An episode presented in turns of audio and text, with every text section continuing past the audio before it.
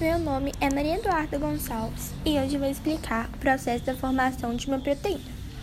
O processo de formação das proteínas, também conhecido como a síntese de proteínas, é um processo realizado por estruturas denominadas de ribossomos que estão presentes nas células procarióticas e nas células eucarióticas. Na molécula de DNA, estão presentes todas as informações, ou seja, todos os genes de uma pessoa.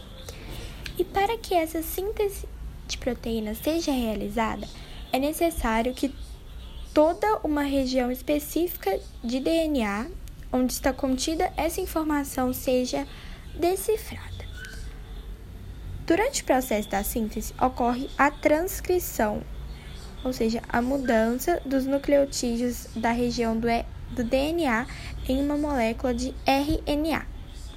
E é necessário que ocorra a ação do RNA mensageiro, RNA ribossômico e RNA transportador, que são responsáveis por direcionar a síntese proteica em um processo conhecido como a tradução, no qual essa molécula de RNA transportadora é responsável pelo transporte dos aminoácidos, cuja sua ordem determinará a proteína que será formada.